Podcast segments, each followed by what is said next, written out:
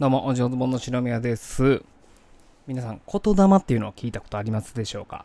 まあなんかね、口にしてたら、あその通りになるとかね、えー、で、よう言われたりしておりますけれども、えー私もですね、言霊、あ信じてるたちでございまして、まあそのね、なんかこう、スピリチュアル的な感じで扱われること結構あるんですけれども、今回私ですね、言霊の正体、突き止めました。言霊これが正体だったんだというのが分かったので、ちょっと、えーここを使って話させていただきたいんですけれども、まあ、言霊っていうのは、まあ、その口にしていれば、えー願い事が叶う。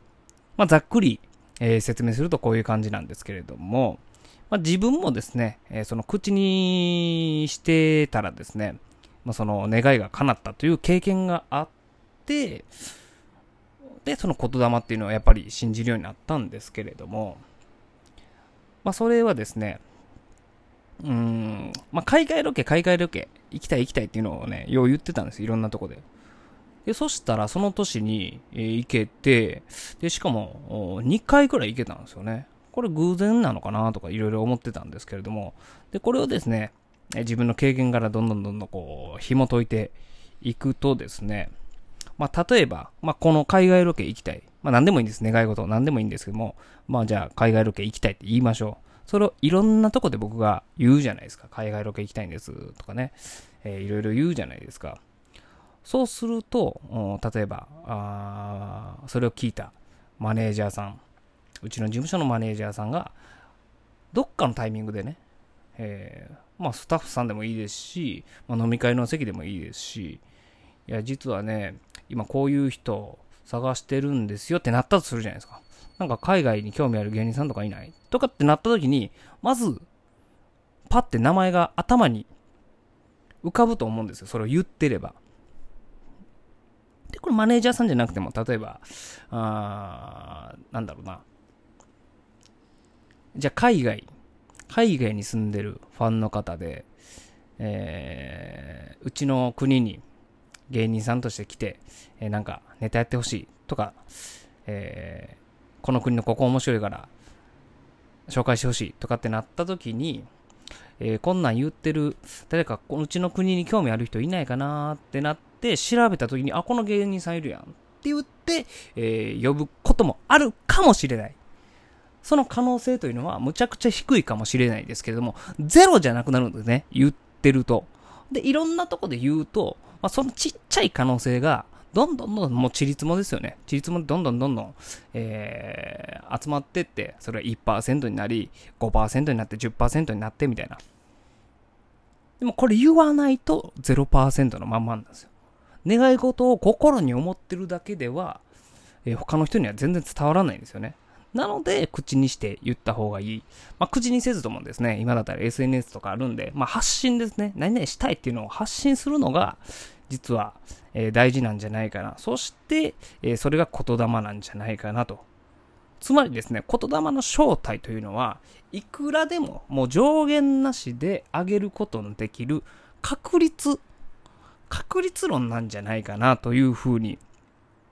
えー、たどり着きました。で、ここでですね、まあ、注意点なんですけども、まあ、願い事といっても、もうこれ若手芸人でよくありがちなんですけれども、願い事何？いや、ちょっと売れたいです。これ、売れたいっていうのは、もうめちゃくちゃざっくりしてるじゃないですか。これざっくりしたお願い事ってね、ダメなんですよ。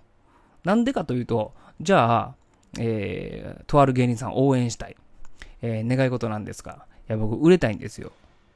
どうしていいかわかんないでしょ売れたいっていうざっくり。海外ロケ行きたいとかっていう明確なものだと、あ、じゃあ、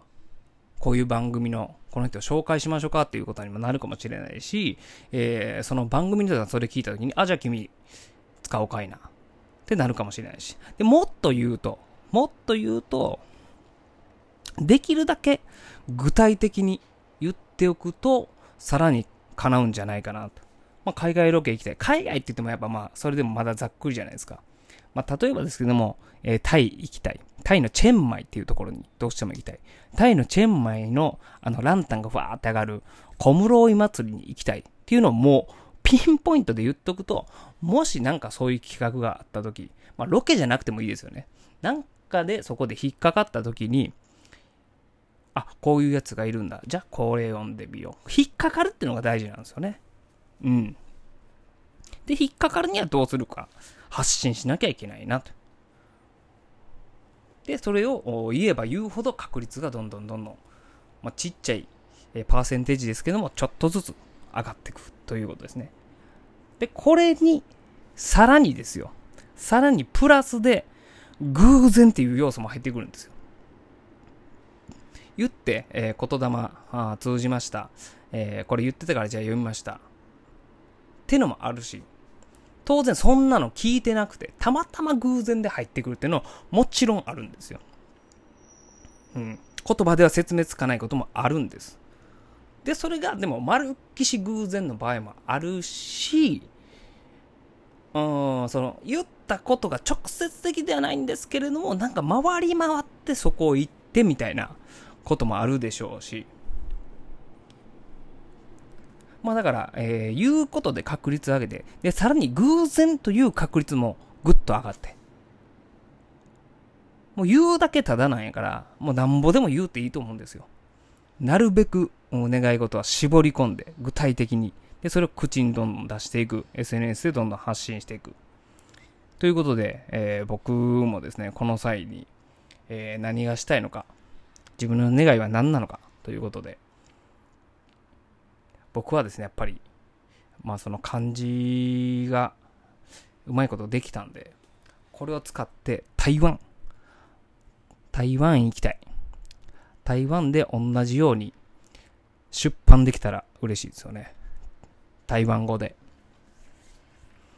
はい。まあ、海外行きたいですね。漢字で。まずは台湾。台湾行きたいです。あとはやっぱりですね、